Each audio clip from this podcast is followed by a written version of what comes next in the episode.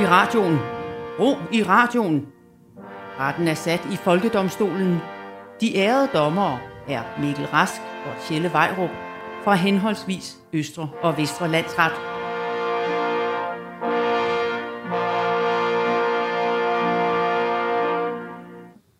Vær hilset, ærede dommer Vejrup. Tjelle, Ja, er du okay? ja. Jeg er bare så glad for, at du er tilbage igen, Mikkel. Nå ja, tak. Øh, Jeg har jo været væk på barsel i fem uger, øh, eftersom jeg blev far til tvillinger tilbage i august. Ja, øh, og lad os bare starte med at sige, godt det er overstået. Nu er det ude af verden. Vi er videre. Hvad mener du ud af verden? Altså, du har ikke beholdt dem, vel? Du har, altså, du, du, man får ikke tvillinger at beholde dem. Du har som minimum afleveret en af dem et eller andet sted, ikke? Blå Kors-containeren. Ja. Nej, jeg, jeg beholder skam begge to. Øh, Jeg regner med, at jeg ikke kommer til at få det eneste rolige øjeblik før om 18-20 år. Fuck. Så øh, det her, det er min fridag, det her. Ja, det kan jeg forestille mig.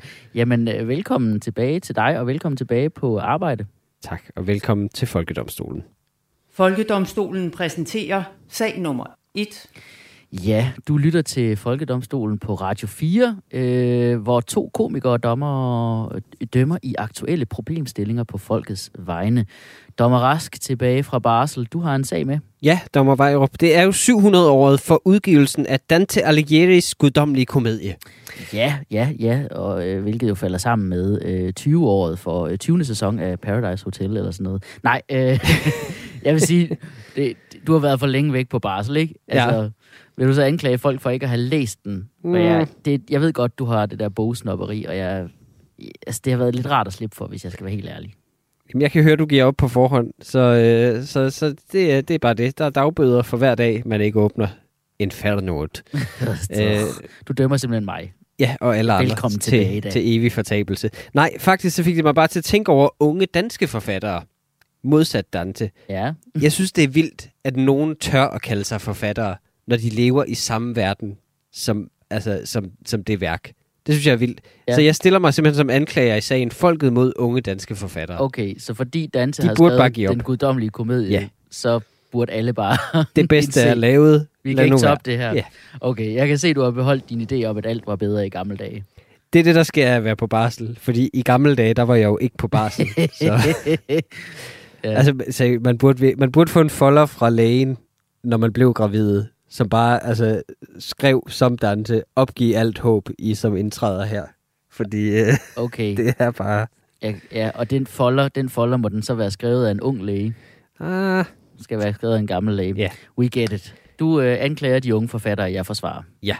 mit første anklagepunkt er, at de skriver kun om sig selv og deres eget liv. Og altså, kan det blive mere egoistisk? Det er alt sammen selvbiografisk. Det er da toppen af ikke at være kreativ. Og jeg tænkte, åh, knæk knorene, hvad skal jeg skrive? ah, jeg kigger bare ud af vinduet og skriver, hvad jeg ser. det er jo det, man lærer. Han sad og skrev. Altså, det, det er så uinspirerende. Nå ja, men det er jo, også alle, sådan alle portrætartikler starter jo også Ja, med, præcis. han tager en slurk af sin kaffe og Præcis. kigger ud af vinduet. Øh. Okay, men, men okay, så du synes, det er ukreativt, eller øh, hvad siger man, siger man ukreativt, akreativt, Det er ukreativt. ukreativt. Hvis du siger, det er ukreativt at bare skrive om sit eget liv, men Ja. det er da fordi, at moderne forfattere rent faktisk lever relativt spændende liv i en, ah. verden, og i en, og i en verden, hvor der for, foregår relativt mange ting rundt omkring den. Okay, bevares. Jeg ved, jeg ved godt, at, at vi ikke lever spændende liv som sådan, og ikke er, er sådan, øh, øh, går rundt i junglen. Og, Melville var og, og, valfanger, Ja, ja, okay. Men, og så skrev han Moby men Dick. prøv nu at høre her. H.C. Andersen, han var jo også relativt kreativ, fordi han har ligesom forestillet sig, at et juletræ havde tanker og følelser. Men, men prøv at høre, Ja. hvorfor han kunne det. Det var da kun fordi, han kedede sin røv i laser til den julefest, han var til.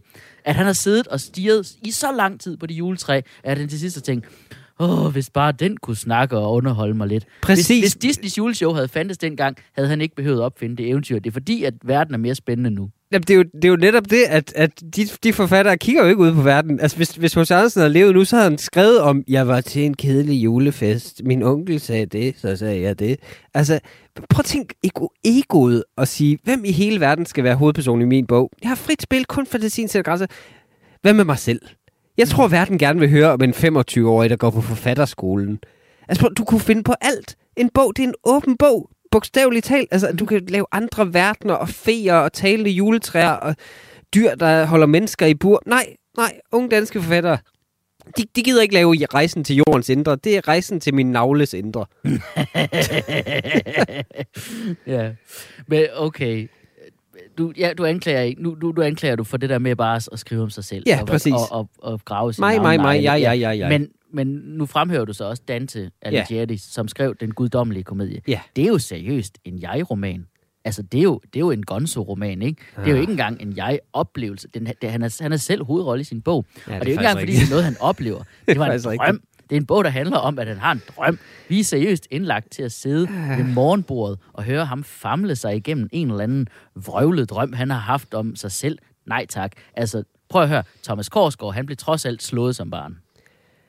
Okay, der, der, vil jeg så, øh, der vil jeg så hoppe lidt videre. Altså, de, de er alle sammen ens. De er alle sammen blevet slået som børn. Altså, de skriver Ja. ja. alle sammen om det samme. Og det, er altid, det skal altid være noget voldsomt, som er sket for dem. Noget traume, de har fået. Altså, de, de, de, altså, de, de skriver om tre ting, basically, unge danske forfattere. Krop, køn eller klima. Mm. Det er det. Det er altid noget med en masse kropsvæsker, fordi så er det autentisk. En masse af, af sæd og blod, og han drak en øl og sådan noget. Det, det er så... Øh. Okay, men hele Dantes guddommelige komedie handler jo om en mand, ham selv, der rejser igennem helvede og skærsilden og paradiset. Det er Ja. en lang tur, det kropsvæske. Det er faktisk også rigtigt. okay. Men altså, det, altså, det skal være noget, de selv har oplevet, men helst hvor de er blevet single eller blevet svigtet i barndommen. Jeg har det bare sådan, who cares? Alle har haft en trist barndom. Alle har traumer, hvis de graver nok. Det er jo kun fordi, de har alt for meget fritid, fordi de er på et eller andet arbejdslegat, at de har tid til at sidde og mærke så meget efter. Det er jo ikke interessant for andre. Olga Ravn, der skriver om at blive mor. Mit arbejde, kalder hun det. Altså, wow, det forandrer hendes liv at blive mor. Tænk, at, tænk, at ingen mennesker har, har, har indset det før. Det var helt vildt nødvendigt at skrive den bog. Der er ikke nogen, der har oplevet, at det at blive mor ændrer din livssituation lidt. Du kan ikke være en egoistisk forfatter mere. Det ved alle. Du må ikke fortælle det i en bog. Altså, det er ligegyldigt. Ja, der skal det også lige indskydes til lytterne, der ikke øh, kender os to. Øh, vi, vi er jo begge to utroligt bitre over, at vi ikke nåede at hoppe på øh, skrive børnebog øh, vognen, før at, Helt vildt. før at alle andre havde gjort det, og nu, Helt vildt. og nu vil det være pinligt. Ja. Okay. Øh, du anklager, altså du siger de der unge forfattere, du siger, er, er det korrekt, at du anklager dem for at være sådan lidt basic? Lige præcis. Ja, de er ikke kultiveret nok. Nej. Men Dante, han skrev jo ikke engang på latin, og det gjorde alle de kultiverede jo i middelalderen. Han skrev på sådan italiensk til, til folket. Det var middelalderens svar på dengang Kim Schumacher, han begyndte at sige du til folk på tv i 80'erne.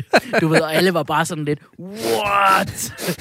ikke? Altså, Alle stjerner eksploderede. Dante, jeg holder fast i ham, ikke? Ja. Hans bog, det er action, det er død, det er ødelæggelse, og på et sprog, som alle forstår. Det er Ja. ikke engang øh, så højpandet som Kim Schumacher. Det er Fast and the Furious i middelalderen. Bortset fra, at der i del 2 af den guddommelige komedie, den der foregår i skærsilden, Ja. hvor alle sidder fast, der mangler bare lige en scene, hvor der er en, der råber, øh, kan I ikke åbne en kasse til?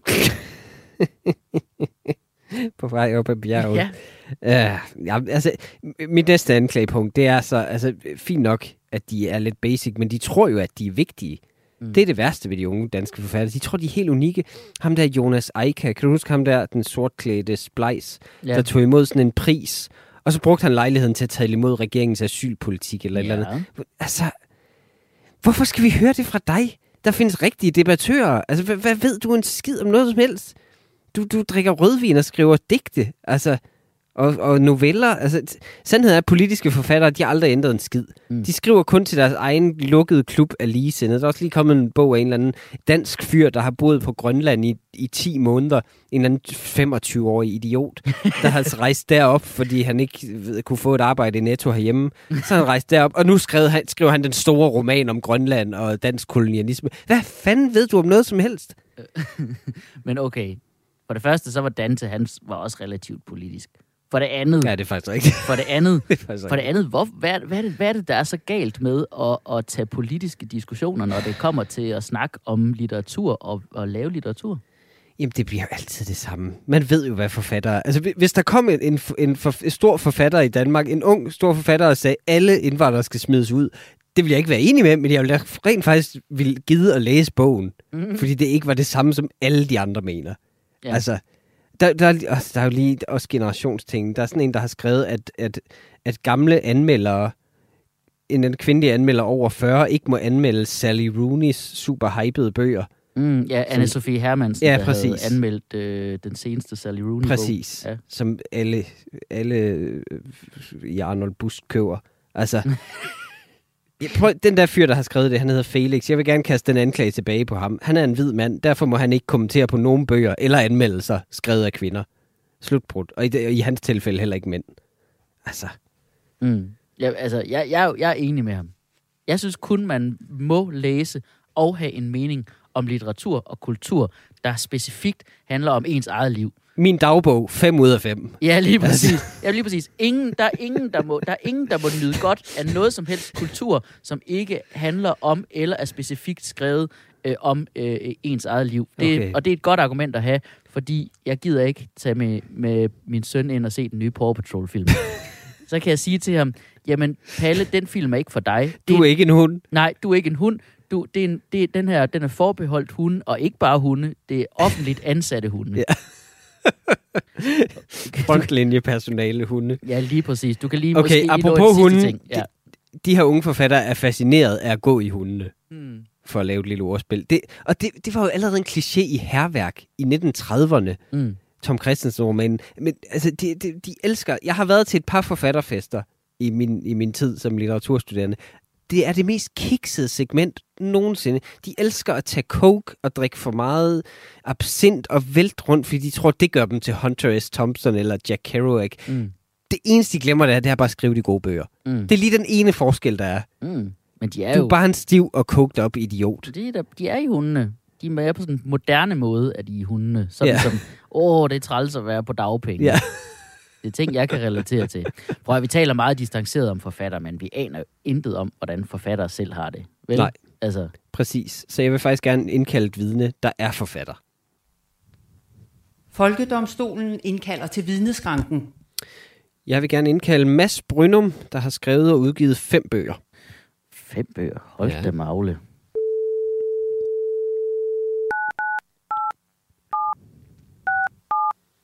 Jeg tror ikke engang Dante, han udgav så mange bøger.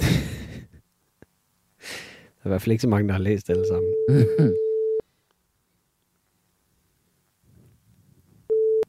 Det er Mads. Goddag, Mads Brynum. Du taler med øh, Mikkel Rask fra Folkedomstolen på Radio 4. Goddag. Goddag. Du er indkaldt som vidne i Folkedomstolen. Øh, Kan du bekræfte over for, øh, for retten, at du er forfatter? Ja, det er korrekt, det er jeg. Ja. Øh, Hvilke bøger har du udgivet? Øh, jeg har udgivet en rimsamling, der hedder Når en drage drager ud, og en roman, der hedder Skyggen over Monstro. Og har også en ny roman, der lige er udkommet, som hedder Nattevandreren. Om, Sådan. om en 14-årig, der tæver monstre. Sådan. Og ingen af dem handler om dit eget liv, vel?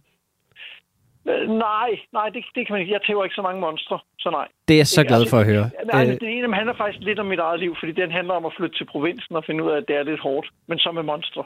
Okay. Det kan jeg godt lide. Det kan jeg acceptere. Ja.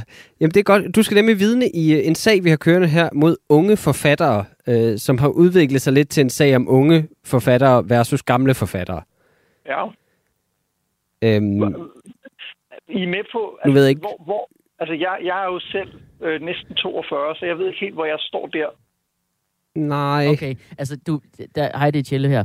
Øh, jeg vil, der vil jeg lige indskyde, du er ældre end Sally Rooney, men du er også, altså du er meget yngre end Dante.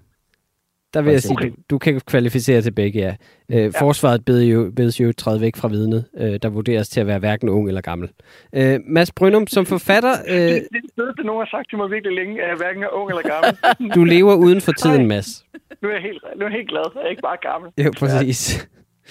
Øh, men Mads Brynum, øh, som forfatter, så omgås du øh, vel sagtens andre forfattere øh, til receptioner, bogmasser osv. Er det korrekt?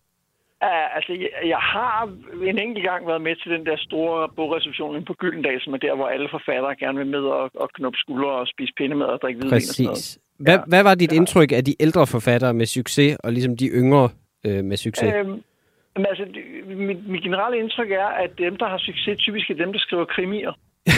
Ja. Og det, det er det, som folk gerne vil læse. Altså, og og Okay. det, det, det er nok tit de lidt ældre, ja. Okay, hvad med de unge, som øh, klarer sig godt? Hvad, hvad, hvad er dit generelt for nogen? Det, øh, altså, der er mange, som, øh, altså, af dem, som tidligere har været på Ramachan, der er begyndt at udgive bøger. Altså, Christian, ham der med, med Ramachan-mysteriet, Ah, ja. Motormille, Ja. ja. Silja Ocking har lige skrevet en fantasy-bog, som ser ud til at blive, øh, blive rigtig god. Ah, Så, øh, ja. Okay, så de ældre, succesfulde forfattere skriver seriøse bøger, og de, øh, de unge laver bøger om, om brutter og dinosaurer. Øh, og, Jeg og, føler, at det ikke var præcis det, jeg sagde, men alligevel, okay. men, altså, men det er det, der står i stenografien her, så, øh, så lad, os, lad os ikke skændes om det. Øh, anklageren mod unge forfattere har ikke flere spørgsmål. Ja, ham, øh, der skal jeg lige øh, undskylde på anklagerens vegne, Mads Brøndum. Han, øh, han, han, han tager det, han vil bruge fra øh, ens vidneudsagn. Det var også derfor, jeg ikke sagde, at jeg, jeg er anklager imod de unge. det føler jeg, det, jeg får et bedre svar, hvis folk ikke ved det. Nå, øh, øh, Mads, det er Tjelle her. Jeg er forsvar. Jeg forsvarer de unge forfattere, og jeg vil gerne krydsforhøre. Øh, for det lyder da rigtig dejligt med den bogreception hos Gyldendal. Øh, vil det sige, at du øh, simpelthen er en del af det fine selskab? Uh, altså, altså, jeg var der for mange år siden som en plus one til en ven, der havde skrevet en kogebog, inden jeg selv der bøger, så, så, så nej, nej. Det var må ikke engang... Sige, nej. Okay, okay men hvor, hvor møder du så oftest øh, forfatterkollegaer? Jamen her i, i weekenden øh, er der jo fantasy, eller har der været fantasy festival i Esbjerg, så der har jeg været over og, øh, og, og møde andre fantasy-forfattere. Hmm, hvad foregår der til den her fantasy festival? Bare lige for baggrundsviden. Folk kommer og får skrevet bøger og spiller rollespil, og der er sådan nogle, øh, der har været øh, sådan et øh, paneldebatter om, øh, om fantasy, og der har været øh, rollespilsoptagelse med Christian Fuglendorf og Stemmernes Tårn og sådan noget. Så det er, det er sådan alt, alt fantasy-relateret øh, grundlæggende. Hmm, hvad er det vildeste, man kan få lov til? Altså, hvis man nu er min søn på øh, fem, så er det at møde en, der er klædt ud som en stormtrooper. Sådan. Okay. Og hvis man nu er mig på næsten 42, så er det at møde en, der er klædt ud som en stormtrooper. Okay, så der hænger du ud med forfattere, der både er unge og gamle, så du omgås med øh, unge og gamle forfattere. Og, og Ja, ja, kan du egentlig lige fortælle mig lidt om, hvordan er det egentlig? Altså de der ældre forfattere, nu får Mikkel dem til at lyde så kultiveret. Er de, er de kultiveret? Opfører de sig egentlig pænt? Al- Altså, jeg tror, at- mange forfattere sidder jo typisk derhjemme og skriver. Og det vil sige, når de kommer ud, så jeg, jeg tror, mange af os måske har lidt svært ved at omgå andre mennesker. Altså, og jeg, og jeg kan faktisk huske til den der reception, jeg var til, der øh, skulle jeg på et tidspunkt op og tage et glas hvidvin i buffeten, og blev ligesom overhalet indenom af Jan Sonnegaard, tror jeg, eller måske var det Jussi Adler Olsen, en af de der typer. og, og jeg, jeg blev rasende. Ja, Altså. ved du hvad? Det lyder simpelthen ikke som en rar oplevelse. Nej. Vi har ikke flere spørgsmål til vidnet. Øh, Jeg synes, gamle forfattere lyder dumme. Tak til dig, Mads Brunum, som hverken Ja, er tak. ung eller gammel. Nej. Nej.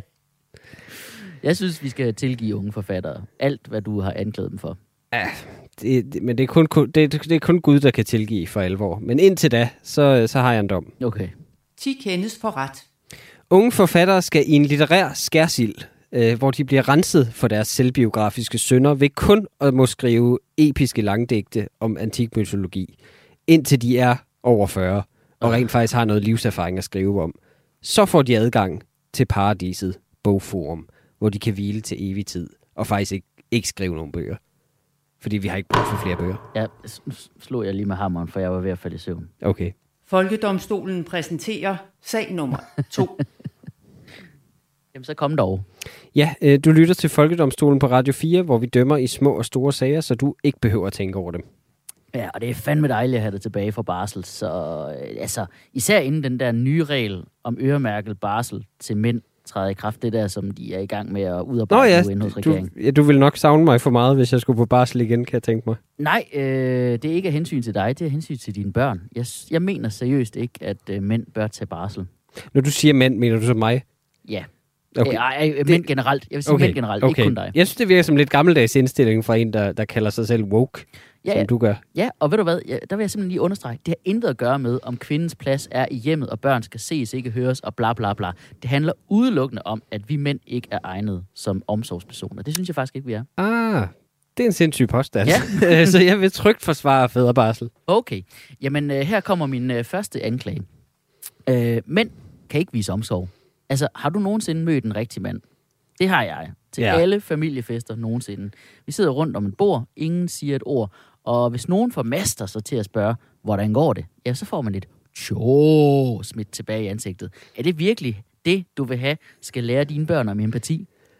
Der vil jeg sige til mændenes forsvar, at mænd er ligesom bamser.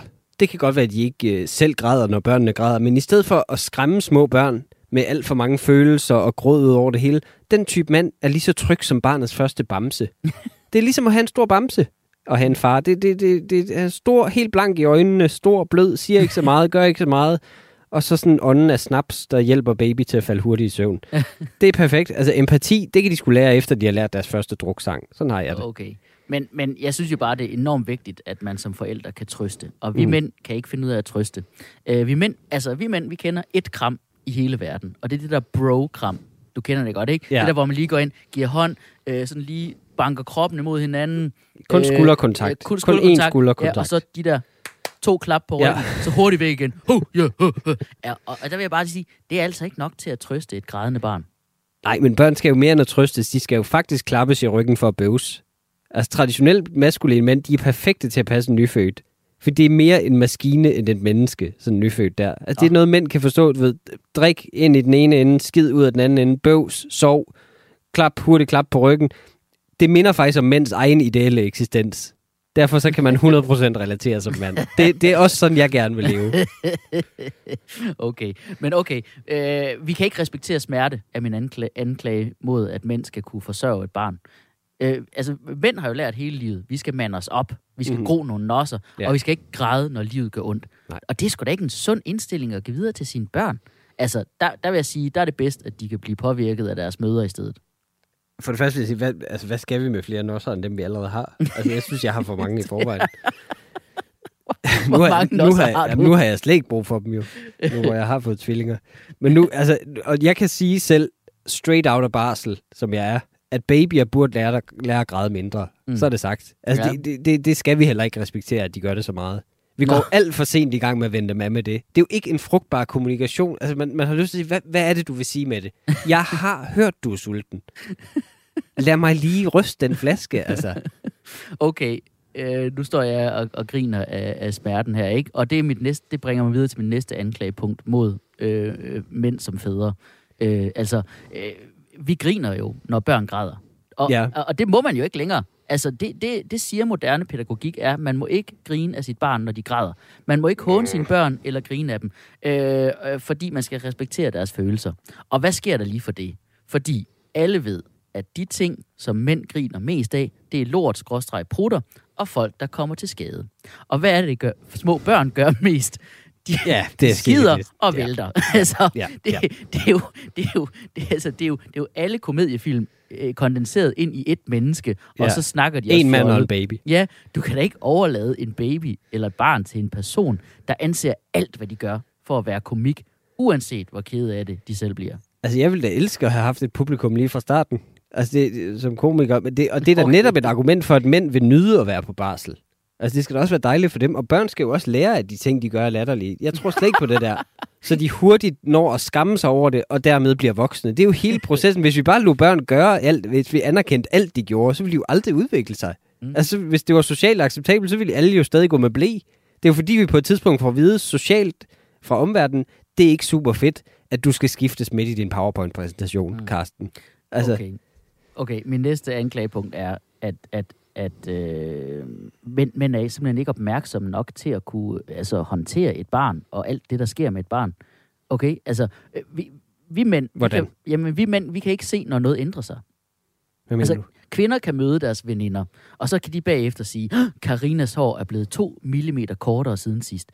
Hvorimod vi mænd, vi kan møde vores venner, som vi har kendt hele livet, og bagefter, hvis, når vores koner så spørger, om vi lagde mærke til, at Dennis havde fået træben, så bliver vi sådan helt, uh, uh, gud, nej, det lagde jeg sgu da ikke mærke til. Tror du, jeg glor på mænd? Tror du, jeg er bøs? altså, hvor, Så hvis, snakker vi alle sammen. sådan snakker alle mænd, ikke? Ja. Hvor, hvis vi er sådan, hvordan skulle vi så kunne lægge mærke til, om et barn har det fint, eller er ved at blive kvalt i en mønt, de fandt på gulvet? Nej, men igen, de er nødt til at lære det på en eller anden måde. Okay, som forsvar for de stereotype mænd der, så er det, altså, det kan vi sagtens. Vi kan sagtens gå op i detaljerne. Vi skal bare have markedsført babyer anderledes. Vi skal markedsføre det som en hobby. For mænd. Mm. Babyudstyr skal bare sælges i T. Hansen og Harald Nyborg. så skal du kraftedeme se mænd gå op i detaljer og grej og den rigtige barnevogn. Bare kald det at give sut og tune sin baby. Altså, mænd, mænd har ikke noget mod at få beskidte oliefingre. Babylort, det er fuldstændig det samme. Ja. Altså, og, og med hensyn til børns sikkerhed, så skal mænd bare have en titel for at holde øje med sikkerheden. De skal bare kaldes særlige sikkerhedsrådgiver for familien og have et lille metalskilt fra kommunen, sådan et politiskilt. Så vil de vogte over den babys liv. Især hvis de Mm. også får lov til at bære våben Ja. og en øresnegl, Okay, som er koblet til babyalarmen. så vil jeg også lige anklage noget andet, ikke? Mænd har ikke det mentale overskud, så. Altså, det er Okay. så titler og pisse lort. Vi har ikke mentalt overskud til det. Tænk på, hvor mange kræfter det kræver for en mand at, at snakke med sin kæreste hver aften inden ja. sengetid, og hun spørger, hvad tænker du på? Det er jo det sværeste spørgsmål i hele verden. Lige indtil, at man finder ud af, at børn stiller endnu flere og endnu sværere spørgsmål. Agnete, hun spørger sådan tit, så siger hun, øh, hvad hedder hende der, eller hvad hedder ham der, siger hun. Og så svarer jeg, jamen for eksempel, hun hedder Katrine. Og så spørger Agnete, hvorfor er hun Katrine? Wherefore art thou Romeo? Det, er- det, er da, Det er Shakespeare. det er da for dybt et spørgsmål. Ja. Det kan jeg da ikke svare på. Nej, men igen, din datter er også over barselsalderen. Så Ja, bevares. bevares, jeg vil, jeg, vil, jeg, vil, da- jeg vil da bestemt sige, at mænd aldrig nogensinde skal se deres børn i øjnene igen, når barselen så slutter. Det er jo kun for at have en baby, et umælende væsen, som ikke som man ikke skal engagere sig så meget i. Du skal bare, du ved, rock, øh, rock den der øh, babynest med den ene fod, og så læser du avis okay. For resten af pengene. Men på, nej, en barsel, det er jo ligesom en forlænget ferie. Det er det jo. Ja, altså, jeg forestiller mig, at jeg nok kan tage babyerne igen til sidst i barselen i et par måneder eller sådan noget. Det bliver jo en fest. Altså, jeg skal bare glide ned ad gaden i solskin med min dobbeltklapvogn og modtage anerkendende blikke fra folk. Ja, han er tvillingefar. Uh, for, så får jeg lige en kaffe. applaus og. Ja, ja, ja, så laver jeg lige en video af tvillingelivet, som går viralt, ligesom en Høsberg og Lasse Madsen. Og på vej hjem tager jeg dem lige forbi med til træning og sådan Okay, noget. Det, det er ja, sådan, jeg ja, forestiller okay. mig. som om du tør at stå og træne og svinge med en kettlebell i nærheden af babyerne. De kan jo ikke fornemme fare. De kan ikke se en ting svinge frem og tilbage, og så regne ud, at den, hvis den svinger frem, så kommer den også tilbage. Det er derfor, små børn altid får gynger i hovedet. Åh, oh, det gør de godt nok, men det, det er nemt løst. Jeg svinger mig op med babyerne i stedet for. Fuck. En baby, det er jo en levende kettlebell, og den bliver jo gradvist tungere, samtidig med, at du bliver stærkere. Ja. Altså, jeg har aldrig haft så ømme skuldre, som jeg har lige nu, efter jeg blev far igen. At gå med to autostole, det er jo sådan en farmers walk-øvelse, hvis man kender det. Bare hvor hvis du taber vægtene, så skriger de, at du bliver socialt udstødt. Kommunen kommer. det er fandme træningsmotivation. Så jeg siger, altså, jeg siger ikke, det ikke har været hårdt at holde de her fem ugers barsel, jeg har Okay, holdt. men okay, nu, nu, Øh. du, du er simpelthen nødt til at stoppe nu. Ja. Du, lader, du sidder og lader som om, at du har haft fem ugers barsel alene med tvillingerne. Men Gitte, hun, din kone var der jo hele tiden. Ja. Du kom, prøv, og vi ved, du siger, du kommer til. Du kommer ikke til at have dem alene i en periode af slutningen af barselen. For du er freelancer, og barsel, det er lige med ingen løn. Og Gitte, hun har et fald, fast arbejde ved det offentlige, så det giver mest mening for jer, mm. hvis hun tager hele barselen. Det ja. ved vi kommer til at ske, for der er jo alligevel ikke taget, en, for der er selvfølgelig ikke taget en skid hensyn til den slags i regeringens åndssvage nye lovforslag. At hov, måske er alle fucking danskere ikke fastansat i 37 timers stillinger inden for det offentlige med geniale barselsordninger, der er selvstændige, hvis firmaet går nedenom og hjem, hvis de skal forlade dem i 11 uger, eller for folk som os, der siger nej tak til at optræde til firmafester, så siger kunden fandme ikke, nå, men vi betaler dig bare alligevel, så du kan være hjemme hos dit barn, ikke? For slet ikke at nævne det faktum, at regeringens nye aftale ikke med så meget som et eneste ord nævner familier, der ikke består af en far og en mor. Regeringen, de er så fucking fantasiløse. Den kan ikke engang forestille sig forældrepar af samme køn eller enlige mødre, hvor faren ikke er inde i billedet. Okay, du har ret. Yes! Ikke af de grunde, du oprindeligt nævnt med mænd, men du har ret i, det er en åndssvag lov af alle de grunde der. Ah, Okay, så det, det var det sidste her. Ja. ja. Okay, men jeg vil gerne aflaste møderne lidt, så jeg har faktisk en, en muligdom. 10 kendes for ret. Øh, jeg synes faktisk, fædre skal have taget alt øremærket barsel fra sig. Øh, den pålægges i stedet for på nogle reservemøder, som er kvinder, der træder til og tager de 11 ugers barsel, så vi kan få møderne tilbage på arbejdsmarkedet. Altså, hvis de har fucking lyst til det, og ikke på grund af en lov. Du øh, lytter stadig til øh, Folkedomstolen på Radio 4, hvor vi gør os til dommer over sager og trends, der fylder i netop dit liv. Ja, og domstolene skal jo arbejde hurtigt for, at sager ikke hober sig op. Det gælder også her i Folkedomstolen. Samtidig så er vi her i Folkedomstolen både en dømmende og lovgivende magt. Så her kommer en række lynhurtige domme og nye love. Folkedomstolen præsenterer lynjustits. Hold kæft, ingen af vikarerne kunne finde ud af at læse den replik, du lige sagde op. Det var, det var helt vanvittigt. Jeg, jeg, jeg endte med bare at tage den selv. Der var ingen dynamik. Nå, vi får lige lidt underlægningsmusik. Skandale i museumsverdenen. Det er nemlig kommet frem, at flere danske museer oplever tilfælde af skimmelsvamp. Folkedomstolen forbyder skimmelsvamp på museer, der kommer og gør smukke genstande, som for eksempel det her lige af en mand, hvis, hvis hals er blevet sprættet op, hvorefter han blev smidt i en mose for 1000 år siden. Øh, er ulækre. Det, det, øh, det forbyder vi, at skimmelsvamp gør. Jeg, jeg fik, den var vrøvlet, den. Forstod du, hvad jeg mente? Jeg forstod det 100%. Okay, okay. Lars Lykkes Moderaterne har nu nok vælgererklæringer. Folkedomstolen afgør, at de alligevel ikke må stille op, da vi alle hellere vil se Lars Lykke på charmerunde i tv-programmer for evigt. Det er dit element, Lars. I let underholdning, der er du en færøsk laks i vandet. mod strømmen. De forskellige stavemåder af det afghanske styre skal nu afgøres. Der tales tit i mediebranchen blandt andet om, om det udtales Taliban eller Taliban. Det stopper nu. Vi har nemlig fra en sprogkyndig kilde øh, fået at vide, at det faktisk udtales Taliban. Denne udtales gøres nu officielt da det vil fjerne meget af frygten for regimet, fordi det lyder norsk. Taliban, Taliban, kvinder får ikke gå i høje hæler, det skal være langrennsstøvler. Syddansk Universitets Fitnesscenter er i shitstorm på grund af et forbud mod at træne i sportsbh og bar mave. Herfra godkendes forbuddet, fordi det helt sikkert vil afføde en masse protestbilleder på Instagram af kendte kvinder i sportsbh og bar mave. Ja, man ved bare, at det bliver Pelle Venegård i sportsbh, ikke? En ny trend blandt unge er at putte nikotinposer op i endetarm og eller genitalier. Herfra er den nye trend 100% godkendt. Hvad ingen kan se, har ingen ondt af, bortset fra øh, ondt i forhuden eller øh, øh, kønslæberne eller øh, øh, numsen selvfølgelig. Nets har tabt en sag i landsretten om forskelsbehandling, fordi en leder på barsel ikke blev tilbudt aktiefordele. Folkedomstolen godkender Nets' undskyldning, som lyder, citat, øh, vi lover, at vi over for vores kunder aldrig forskelsbehandler. Uanset køn, så er deres data lige usikre, og deres nemme idé lige træls. vi lægger alle til se og hør, uanset hvad. Danmarks Radio redigerede i denne uge i et afsnit af Gift ved første blik øh, fordi pressen, der fik tilsendt øh, afsnittet øh, dagen inden, øh, opdagede, at en af ægtefælderne kaldte Pernille Vermund for en racist.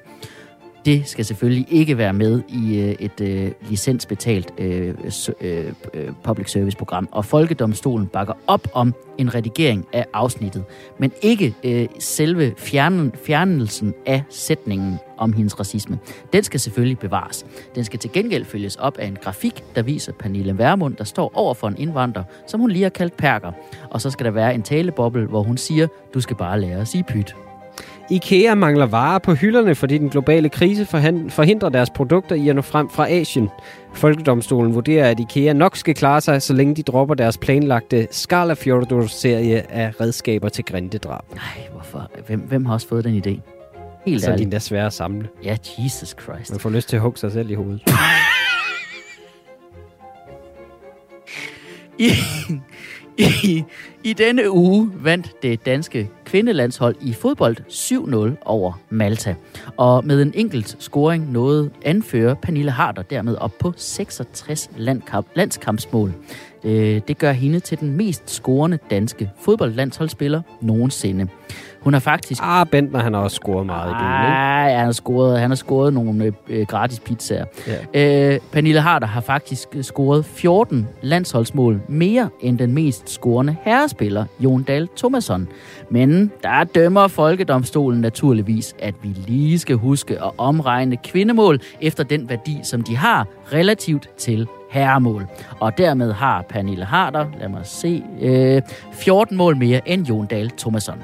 Øh, 15 mål mere, hvis man ikke accepterer det sidste mål, han scorede, som var en repost på et straffespark, han selv missede, som gav ham selv en skade. Og så er dette ugen for den årlige Spot Festival, hvor alle unge, upcoming, eksperimenterende bands spiller i Aarhus. Folkedomstolen dømmer derfor, at der skal smides en brintbombe over postnummeret 8000, så vi kan få udryddet alternativ og irriterende musik med et slag, og alle de typer, der godt kan lide det. Fuck, man. Altså, Altså, radioen ligger i Aarhus. Gud ja. Nå, vi skal, vi skal videre til næste sag. Jeg er klar til at overfor mig.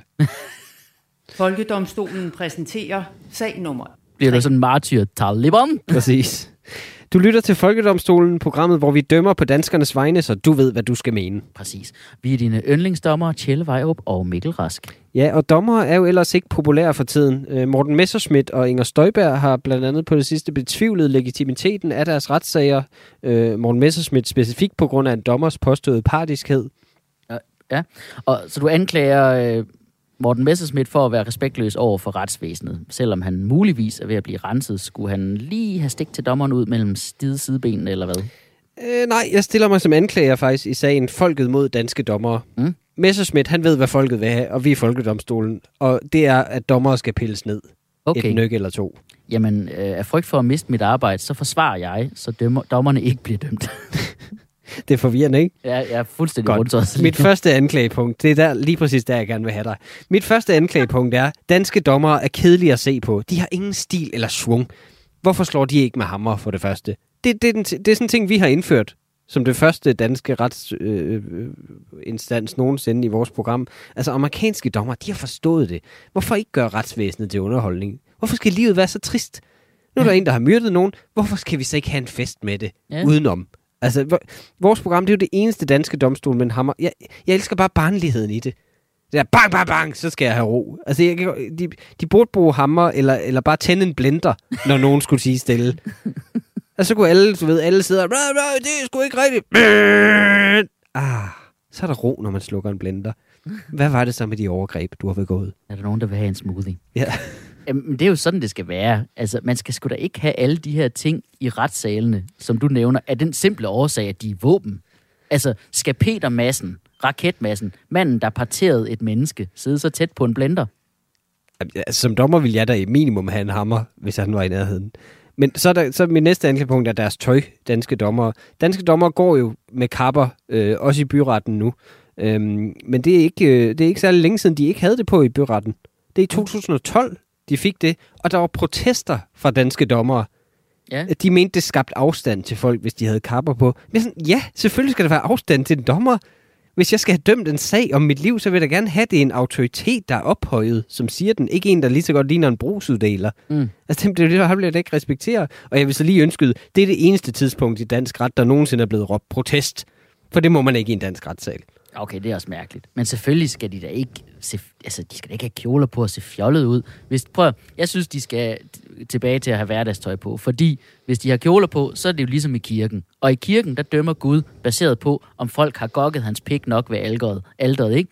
og, og ellers så er det bare sådan, folk i den her by, de øh, hylder mig, og de tilbeder mig, men det er bare som om, de ikke hylder mig nok. Altså, vil det være for meget for langt med nogle fanplakater, måske nogle unge damer, der vil have en autograf på babserne, så derfor så skal hele byen brænde. Jeg har talt. Er det sådan, vi skal have, er det det, vi skal sammenligne vores ja, vi skal retssystem kalde, med? Ja, det skal vi. Dommer skal være ligesom Gud. Og det, prøv, jeg, jeg ville gerne læse jura, da jeg, øh, da jeg skulle studere. Jeg havde Nå. det som min anden prioritet. Jeg var lige ved at læse jura. Grunden til, at jeg ikke gjorde det, var, at grunden til, at jeg ville læse jura, det var, at jeg elskede Ali McBeal-serien. og det er ikke sådan, retssager er i Danmark. Jeg fik lov til at overveje en. Det er ikke sådan, det er. Det er pisse tørt. For det første, hvorfor har dommer ikke parrykker i Danmark? Ja. Jeg ville elske det, hvis de også havde parrykker. Også som- skaldet. Det ville være ideelt at få et job, mm. hvor ingen ved, hvor meget hår du har. Det vil jeg virkelig kunne få gavn af. Mm, men par rykker krasser, og de krasser ekstra meget på dit skaldede hoved, ikke? Okay, næste anklage. Kom med dem. Godt. Øh, mit næste anklagepunkt er, at de bliver ikke filmet. Grunden til, at danske dommer er så kedelige, det er jo, at der ikke er kamera på. Vi mangler en dansk Judge Judy. Ja. Dommer Jytte. George Jytte. Ja, præcis. Der er, jo ikke, der er jo ikke noget mere spændende end et retssalsdrama. Hvorfor må vi ikke se det? Hvorfor Ja. må vi ikke se med? Alle får dommen og vide alligevel i medierne. Avisen skriver om det. Men det er kun journalister og folk uden et liv, der gider at tage fysisk ind for at se det. Mm. Og der er kun 15 pladser. Det skal laves om. Hvis vi har Folketings-TV, så skal alle retssager også livestreames. Så kan man lave pay-per-view, hvis det er en stor sag eller eller. Okay, okay, Inger Støjberg. Vi skal sgu da ikke have, vi skal da ikke have dommer, der forblindes af tv-kameraerne. Altså, prøv at tænke på, hvis den her Christian Bits-sag, der kører lige nu, ja. med at han har, han har plagieret en anden keramikers ting. Ja. Øhm, altså, her er, hvordan en tv-dommer vil håndtere den sag, ikke? Han vil være sådan, Ja.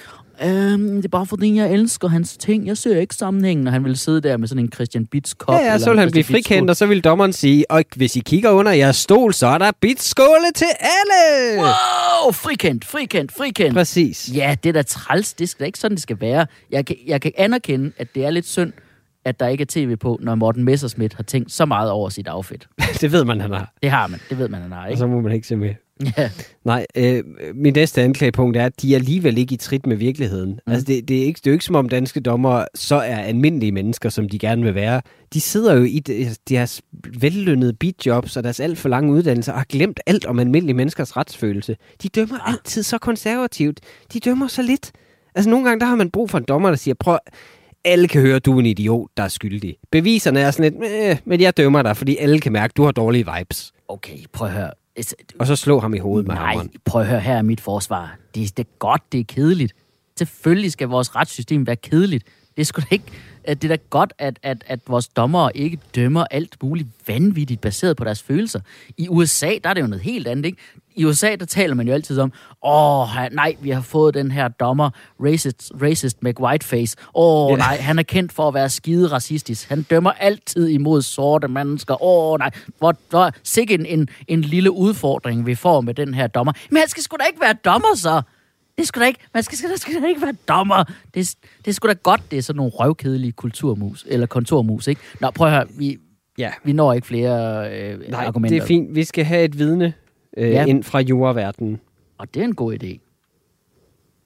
Folkedomstolen indkalder til vidneskranken. Jeg indkalder Darshika Christoffer, som er uddannet jurist. Okay, så ringer vi til hende.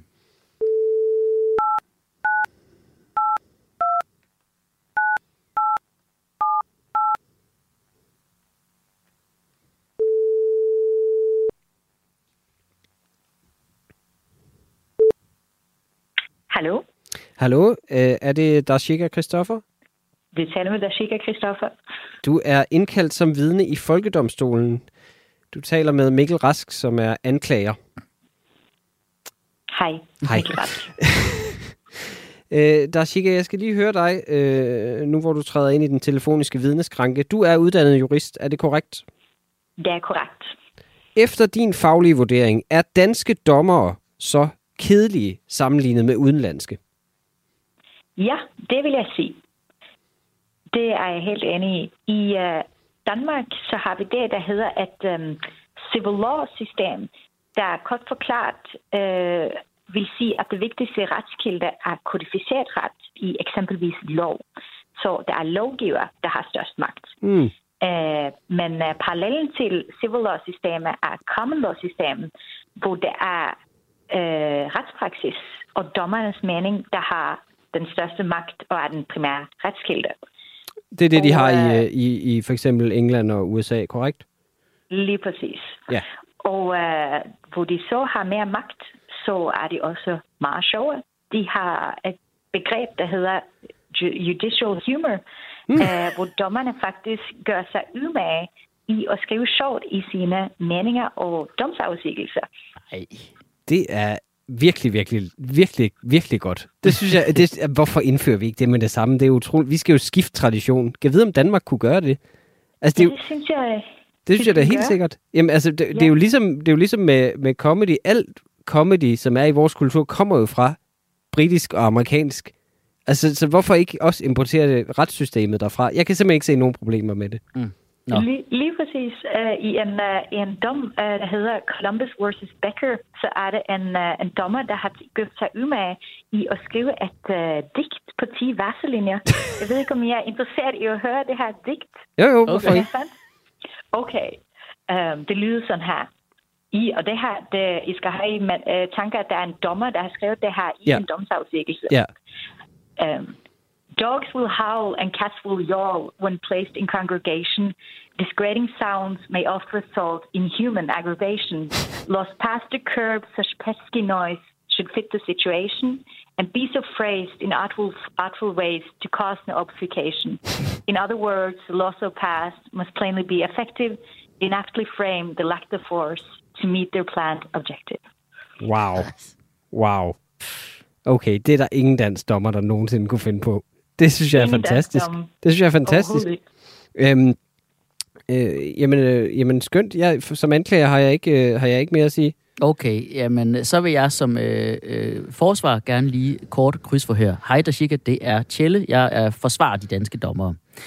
Dashika, er det ikke korrekt, at du er kommet her til landet fra Norge? Ha- Hallo? Er det ikke, øh, kan du høre mig? Ja, jeg kan høre dig. Hej. Er det, jeg skal lige høre, er det ikke korrekt, at du er kommet her til landet fra Norge? Det er korrekt. Ja. Og som nordmand er du faktisk ikke i stand til at kritisere danske dommere for at være kedelige, for jeres retssystem er præcis lige så røvsygt som vores. Det er desværre korrekt. Ja. Protest, protest, protest. Ledende spørgsmål. Jeg vil lige indskyde som anklager, der er en stor forskel på danske og norske dommere, som gør, at de danske er mere røvsyge. Det er, de norske lyder sjovere. Uanset at de ikke siger noget sjovt, så lyder alt, hvad de siger sjovt. Selv en livstidsdom virker jo rar, når den leveres med den der norske Ah. turnering der. Prøv, prøv lige, kan du give et eksempel der, Chica? Jeg har et uddrag fra en af de øh, strengeste dom, dommer i Norge fra 2001, og øh, domsafsigelsen lyder sådan her. A født 001954, dømt for forbrytelse mod straffeloven paragraf 233, første og andet led, jævnfør straffeloven paragraf 62, første led, til fængsel i 21 år. Det, det, det lyder Ja. så hyggeligt. Det, Ja. ja. lyder, det lyder som sådan en, som, højst som en, der havde glemt sin bagage i en lufthavn. Eller Jeg synes, eller det lyder som om, det lyder som om at, at der er et tilbud på, i caféen på Oslofærgen eller sådan noget. Præcis. Nå, Hvor Tusind man tak. også skal tilbringe 21 år, så det Ja, er præcis. ikke. det er jo en op på Oslofærgen. Nå, ja, men tak Tusind til tak. tak. tak fordi du var med. Selv sagt. Mange Åh, oh, nå, ups. Ja. Nå, vi skal votere. Men altså, okay, okay. Der er jo også lægedommer, ikke? Mm-hmm. Så dommer er jo ikke kun de her elitære tørre typer, ikke? Man hiver jo for eksempel faktisk almindelige mennesker ind i alvorlige sager til at dømme med.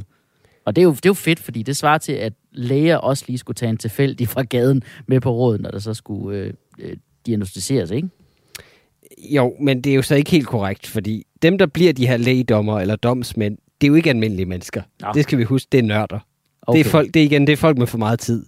altså den jævne dansker, jeg aner ikke, hvordan jeg skulle blive det. Den jævne dansker, som gerne vil dømme i retssager, for eksempel dem, der kommenterer på BT krimiopslag på Facebook, de bliver ikke lægedommere generelt. Det, det er helt klart ikke mit indtryk. Det kunne de da bare blive. Nej, fordi der skal man, man skal udfylde papirer, og det er et eller andet igennem kommunerne, eller et eller andet, der skal staves ting. Jeg tror måske, de får ideen, men så bliver de distraheret af noget porno eller sådan noget. Det, det er det, der sker. Men det er også ligegyldigt. Jeg tænker, burde juridiske dommer ikke grundlæggende være sådan et elite-team af helt neutrale super juravæsener, der både dømte og henrettede i en bevægelse med en hammer? Vil det ikke være en bedre verden at leve i? Okay, det lyder som om, du beskriver science fiction øh, Judge Dredd lige nu. Præcis. Men altså, held og lykke med at finde den type blandt danske jurastuderende. det er selvfølgelig rigtigt. Okay, men altså hele ideen, som vi nævnte fra starten, hele ideen med vores program er jo, at danske dommere er for kedelige. Så altså, Okay, ja. Ja. Det er jo faktisk et stærkt argument. Vi eksisterer, fordi de er kedelige. Ja. Og hvis de så bliver mere spændende, så har vi jo ikke et program. pis, det er faktisk rigtigt. Ja, ja, ja. Okay, Nå, så har jeg en dom, ja. okay. 10 kendes for ret. Jamen, danske dommere skal bare blive ved med at være røvsyge og kedelige. Øh, de forbydes dog at like opslag med nogen som helst relation til Morten Messerschmidt. Det forbydes jo også for alle andre danskere. Det er godt. Folkedomstolen præsenterer sag nummer 4. Ja, det her det er Folkedomstolen på Radio 4, øh, hvor dine to betroede juridiske rådgivere, Mikkel Rask og undertegnet Tjelle Vejrup, er din guide til, hvad du skal mene om alle de sager, der optager dig netop nu. Lige Ja. nu. Ja, lige nu. Og øh, vi to er jo i ret etablerede forhold. Øh, vi er begge gift og har børn. Ja, jeg vil sige, jeg er stadig ved at regne ud, om vi bare vinder. ja, okay. Øh, men vi er i hvert fald ikke ude på datingmarkedet, Jelle og jeg.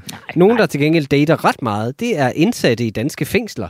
Men det skal være slut nu, mener Socialdemokratiet, der vil begrænse især livstidsfangers muligheder for den relationer, øh, lad os kalde det det, uden for fængslet. Relation. Relations. Det er min, min bedste mor, der snakker der. Ja. Men ved du hvad, jeg synes, det er perfekt. Det synes jeg. Jeg synes, det er et helt perfekt forslag. Hvis jeg ikke må date, så må de heller ikke. Der er mange, der, sådan, der, er mange, der tit joker og sådan sammenligner ægteskabet med en fængselsdom. Men Ja. altså, her er den så lige til, at jeg vil stille mig som anklager mod livstidsfangers ret til at date. Og mit første anklage er, fængsel er en straf. Det er ikke en svingerklub. Bum. Altså, okay, som forsvar, så vil jeg så gå ned i den her, det her forslag og sige, ideen er, at de så ikke må få nye bekendtskaber de første 10 år af deres afsoning. Prøv at tænke, altså det er da umenneskeligt, Mm. uanset hvad du har gjort. Prøv at forestille dig, hvis nogen påduttede dig den regel. Du må ikke lære nogen nye mennesker at kende. Ja, men det er da kun en straf for en livstidsfange. For alle os andre, der er det livet. Jeg er sgu da ikke, jeg er sgu da ikke interesseret i at have flere venner. Og netop Mm. derfor skal det opretholdes for livstidsfanger. Fordi ligesom, altså de, de skal have det her, fordi det er en straf for dem, ligesom de skal se vild med dans hver eneste fredag. De skal simpelthen leve et parallelt liv som os. Ja. Det vil være den værste Men- straf, man kunne give dem. Men, men med alle de trælse ting. Ja.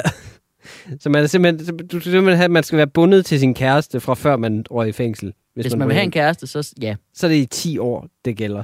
Ja. Ellers kan man være alene. Vil det ikke bare skabe incitament til at myrde... Altså, hvis man skal myrde nogen og komme i fængsel, så skal man jo myrde sin kæreste. For ellers så er du stok i det forhold. Mm. Ja, ja, ja, det synes jeg. Og ved du hvad, og så, så må man hænge, hænge sig lidt. Altså, jeg synes, det er vildt, at folk brokker sig over det her. Øh, øh, øh, altså, øh, samtidig med, at folk brokker sig over 11 ugers øremærket barsel. Ikke? Det, det er den perfekte straf for alle. Til kæresten, der var så dum ikke at opdage, at hendes fyr lige var morder, og, og, Og så og, straf så, ja, til og straffen fangen til fangen, ja, fordi nu hænger han på hende, fordi hun var så dum, hun ikke opdagede det. Okay, jeg, jeg skal lige bare... Jeg, det var en lidt kringlet sætning, men jeg, jeg hørte lige, at du victim blamede lige der. Ja. Øh, jeg synes faktisk ikke, det er folks egen skyld, at de ender i en situation, hvor de bliver nødt til at slå nogen ihjel. Det, det er noget, der sker for selv den bedste. Okay. Jeg siger jo bare, livstidsfanger fortjener ikke nye bekendtskaber. Øh, Det er ikke fedt med nye bekendtskaber. Altså, det er jo kun, det er jo kun, det er jo, det er kun fedt at, at have gamle bekendtskaber, ikke? Fra dengang alle, alle, der ved, hvad man kan lide. Nye bekendtskaber, de ved ikke, hvornår jeg bliver træt og vil hjem i seng. Nej, så de skal bare holde fast i deres gamle bekendtskaber. Det er faktisk også bedst for dem. Nej, selvfølgelig skal de have nye bekendtskaber, vil jeg forsvare. Altså, er det sært, at deres gamle bekendte, de trækker sig lidt, kan man sige. altså, det, hvis, du, hvis du kommer i livstidsfængsel, så har du brug for at få en ny omgangskreds. Ja. Lad os sige det sådan. Og alle deres gamle venner og bekendte er jo i øvrigt formentlig kriminelle, ligesom dem selv. Så det er da bedre for deres resocialisering, at de i stedet for deres hardcore kriminelle venner, kan møde nogle unge kvinder, hvis livsmission er at redde de her farlige mænd. Jeg kan ikke se, hvordan det kan gå galt. Det kan jeg Okay. simpelthen ikke. Men okay, så min næste anklage er ikke, hvor, hvordan er folk, der sidder bag lås og slå, bedre til at date end alle andre? Jeg fatter det simpelthen ikke. Det, det kan da ikke passe. Altså, åbenbart er det bedste datingråd, du kan få, det er simpelthen myrt nogen tilfældige. Gid, jeg havde vidst det i 20'erne. At det var sådan, jeg skulle gøre for at, at score. Så havde jeg ikke spildt så meget tid og penge på at tage til Sunny Beach. hvor du jo et myrdet tilfældige. Men, Nå ja, men det var, men det var ikke med den bagtanke. Nej, præcis. Altså, som forsvar for de her livstidsfangers datingevner, folk, der hviler i sig selv, er bare attraktive. Og det tror jeg, man gør. Jeg tror, de her kvinder, der dater livstidsfanger, de har bare haft så mange dårlige forhold efterhånden, at de tænker, okay, med ham her, der er det i det mindste ude i det åbne. Der er ikke nogen overraskelser. Jeg ved, han har gjort det værste tænkelige. Ja, det er ude i det åbne, inde, inde i, en, i en celle. Ja, Men jeg forstår ikke engang, hvordan de dater. Altså, de, er jo- de er i fængsel. Altså, er livstidsfanger på, på den, der, øh, den der app, der hedder Happen. Du ved, det er den der dating-app, ja. hvor man kan se, om man har været det samme sted. Ja. Nå, men prøv fængselsbesøget, som er sikkert, de, de dater jo flere livstidsfanger formentlig, øh, de her samme kvinder. Fængselsbesøget er jo den ultimative datingform. Mm. Det er den perfekte date. Du har begrænset tid. Der kommer en mand i uniform og siger, så den slut, den her date. Mhm. altså, og det forventes nærmest, at du har sex. Fordi hvorfor ellers alt det besvær for at komme og skrive under på papir? Og, man, altså, og man får lov til efterfølgende at være helt alene bag en låst dør og snakke med gutterne igen. Hun skal gå. Det er perfekt. altså, det er den bedste date, jeg kan forestille mig. Ja. Også for hende, at hun ikke skal hive en eller anden idiot med rundt til sine venner og familie, fordi han er aldrig med. Han kan mm. aldrig blamere sig. Vi har ikke så meget tid tilbage, men jeg kan lige nå at sige, jeg synes, medierne bærer en stor del af ansvaret for at fremstille dem her lækkert. Altså sådan, de skal jo altid sådan ekstremt intelligent psykopat. Jamen, hvis han var så intelligent, hvorfor bliver han så fanget? Og hvorfor, hvorfor roser I ham så meget? Jamen, prøv, der findes ikke ret mange i Danmark, som ikke svælger i seriemorder-podcasts og sådan noget. Altså, morder er per definition fascinerende, fordi de gør noget usædvanligt. Jeg synes mere, det er en kommentar til resten af datingmarkedet. Måske skulle vi lige tage os lidt sammen, resten af os, op vores samtale-game lidt. Måske er den der faste anekdote om dengang, du blev fuld på en skitur, ikke så god, når din date sidder og tænker, en eller anden, myrd mig. Okay. Det vil være fint. Jeg synes, lige, jeg synes bare, vi skal tænke på, hvor konkurrenceforvridende det er. Mm-hmm. Men Det, tænk på det her, livstidsfangerne, de støvsuger jo markedet for ustabile kvinder, fordi de sidder derinde i fængslet og er så sexede og farlige. Og hvad så? Jamen tænk på, hvor mange enlige nørder vi kender, der ikke kan leve op til den konkurrence, de får fra livstidsfangerne i kampen om de her ustabile kvinder, som jo er deres målgruppe. Det er faktisk rigtigt. Vi må gøre noget for vores single venners skyld. Ja, okay, jeg har en dom, der tager, tager hensyn til det. 10 kendes for ret. Det forbydes øh, ikke at date livstidsfanger. Dog skal der oprettes en algoritme, der automatisk sender kvinderne i armene på vores kiksede single komikervenner. Det vil sige, at hvis du forsøger at melde dig ind i Facebook-gruppen Daten Indsat, bliver du automatisk ført videre til www.rubensøltoft.dk. Det er jo ham, der har brug for det. Ja. Det var alt for den udgave af Folkedomstolen. Husk, du kan høre os som podcast på Radio 4-appen, Apple Podcast, Spotify eller Podimo. Vi er tilbage med et nyt afsnit hver fredag kl. 13 som podcast og i radioen hver søndag kl. 20.05. Velkommen tilbage, Mikkel.